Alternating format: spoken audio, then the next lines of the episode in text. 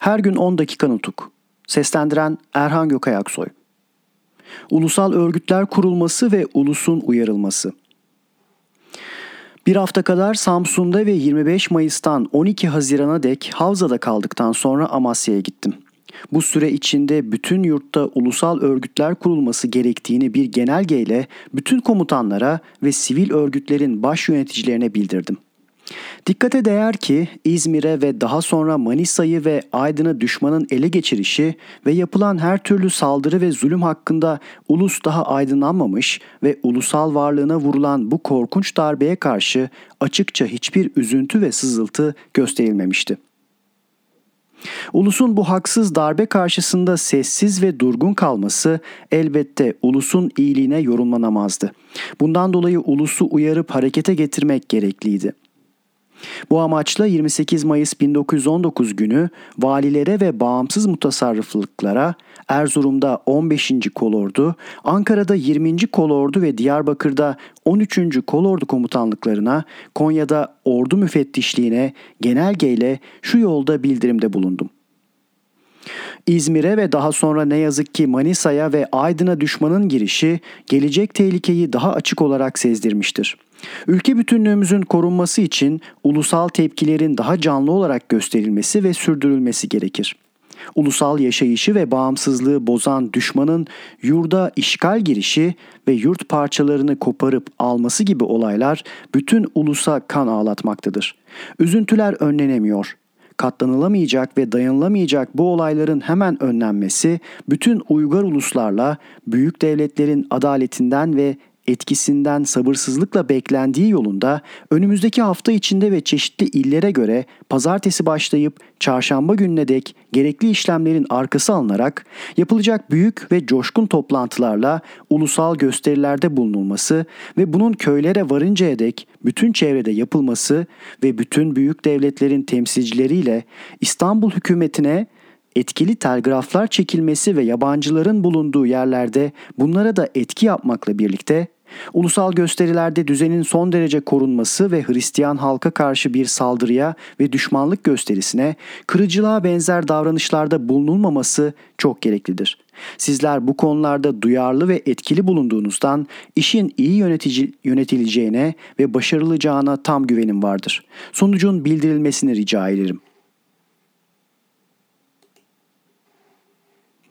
Ulusal gösteri toplantıları Verdiğim bu yönerge üzerine her yerde gösteriler yapılmaya başlandı. Yalnız sayılı yerlerde bir takım kuruntular yüzünden duraksamalar olduğu anlaşılmıştır. Örneğin 15. Kolordu Komutanı'nın Trabzon'la ilgili olarak gönderdiği 9 Haziran 1919 günlü şifreden gösteri toplantısı sırasında Rumların uygunsuz davranışlarda bulunabilecekleri ve hiç yoktan kötü bir olay çıkabileceği düşünülerek gösteri toplantısına karar verilmişken bu kararın uygulanmadığı, gösteriyi düzenleyen kurulun toplantısında istirahati ve polidisin de bulunduğu anlaşılıyordu. Trabzon Karadeniz kıyısında önemli bir merkez olduğundan orada ulusal girişimler ve çalışmalarda kararsızca davranış ve Yunanlılara karşı yapılacak ulusal gösterilerle ilgili görüşmelerde istirati ve politis efendileri bulundurmak gibi girişimin ciddi olmadığını gösterecek gevşeklikler elbette İstanbul ve düşmanlar için pek değerli belirtiler sayılır. Verdiğim yönergedeki görüşü kötüye kullanacak kadar ustalık gösterenler de oldu.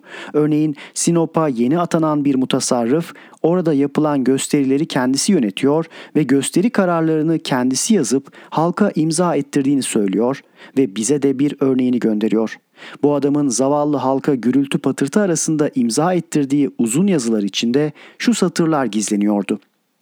Türkler ilerleyip gelişemediyse ve Avrupa'nın uygarlık ilkelerini kabul edip sindiremediyse bu şimdiye değin iyi bir yönetime kavuşamadığından ileri gelmiştir.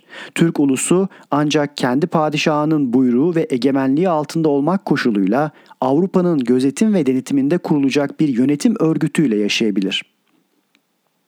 Baylar, Sinop halkı adına İtilaf Devletleri temsilcilerine verilen 3 Haziran 1919 günlü bu andırının altındaki imzalara göz gezdirirken Müftü Vekili Efendi'nin imzasının yanında gördüğüm imza bilginize sunduğum satırları yazan ve yazdıran ruhu bulup çıkarmama yaradı.''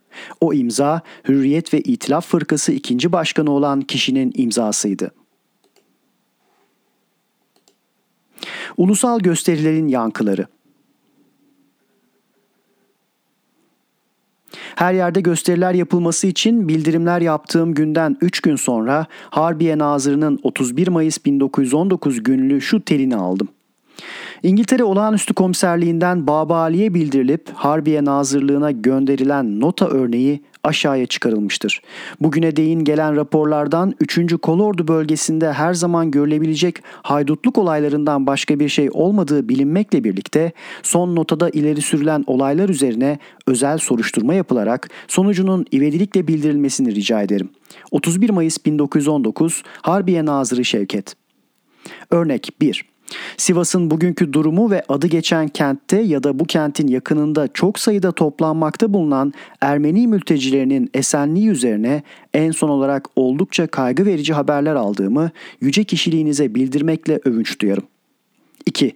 Bundan dolayı askeri komutanın görev bölgesi içinde bulunan Ermenilerin iyi korunması ve gözetilmesi için elden gelen bütün önlemlerin alınmasını kesin olarak belirten ve herhangi bir öldürme ya da kötü davranış olursa kendisinin doğrudan doğruya sorumlu tutulacağını bildiren bir telin Yüksek Harbiye Nazırlığınca adı geçen komutana ivedilikle çekilmesi yolunda buyruk verilmesini yüce kişiliğinizden rica ederim. 3. Bu yönergeye benzer yönergelerin ilgili sivil yöneticileri de ayrıca gönderilmesini rica ederim. 4. Ülke içindeki düzensizlik üzerine yüce kişiliğinizin haklı olarak nedenli kaygılı bulunduğunu bildiğim için yüce kişiliğinize ayrıca uyulacağı kana kanısındayım. 5. Söz konusu olan yönergenin gönderilme tarihi üzerine verilecek bilginin beni pek çok sevindireceğini bildiririm. Sivas Vali Vekilliğinden aldığım 2 Haziran 1919 günlü bir tel yazıda da bugün Albay Dömanş imzasıyla alınan telde İzmir'e Yunanlıların girişi üzerine Aziziye'de Hristiyanların ölümle korkutulduğu öğrenilmiştir. Bu ise uygun değildir. Size haber veriyorum ki bu durumlar müttefik askerlerinin ilinize girmesine neden olur anlamında bildirim yapılmaktadır denilmekteydi. Gerçekte ne Sivas'ta kaygı verici bir durum vardı ne de Hristiyanlar ölümle korkutulmuştu. Sorunu ulusça yapılmaya başlanılan gösteri toplantılarından kaygılanan ve bunu amaçlarının gerçekleşmesine engel sayan Hristiyan azınlıkların yabancıların dikkatini çekmek için bile bile yaydıkları uydurma haberler olarak kabul etmek gerekir. Harbiye Nazırlığı'nın nota örneğini içine alan teline verdiğim yanıtı olduğu gibi bilginize sunacağım. Haber alma 3 Haziran 1919. Çok ivedidir. Sayı 58. Harbiye Nazırlığı yüksek katına. Yanıt 2 Haziran 1919. Sivas ve çevresinde eskiden beri bulunan Ermenileri ve daha sonra sığınanları korkutacak hiçbir olay geçmemiştir. Ne Sivas'ta ne de çevresinde kaygı verecek hiçbir durum yoktur. Herkes sessizce kendi iş ve güçleriyle uğraşmaktadır. Bunu kesin olarak bilginize sunar ve inanmanızı dilerim.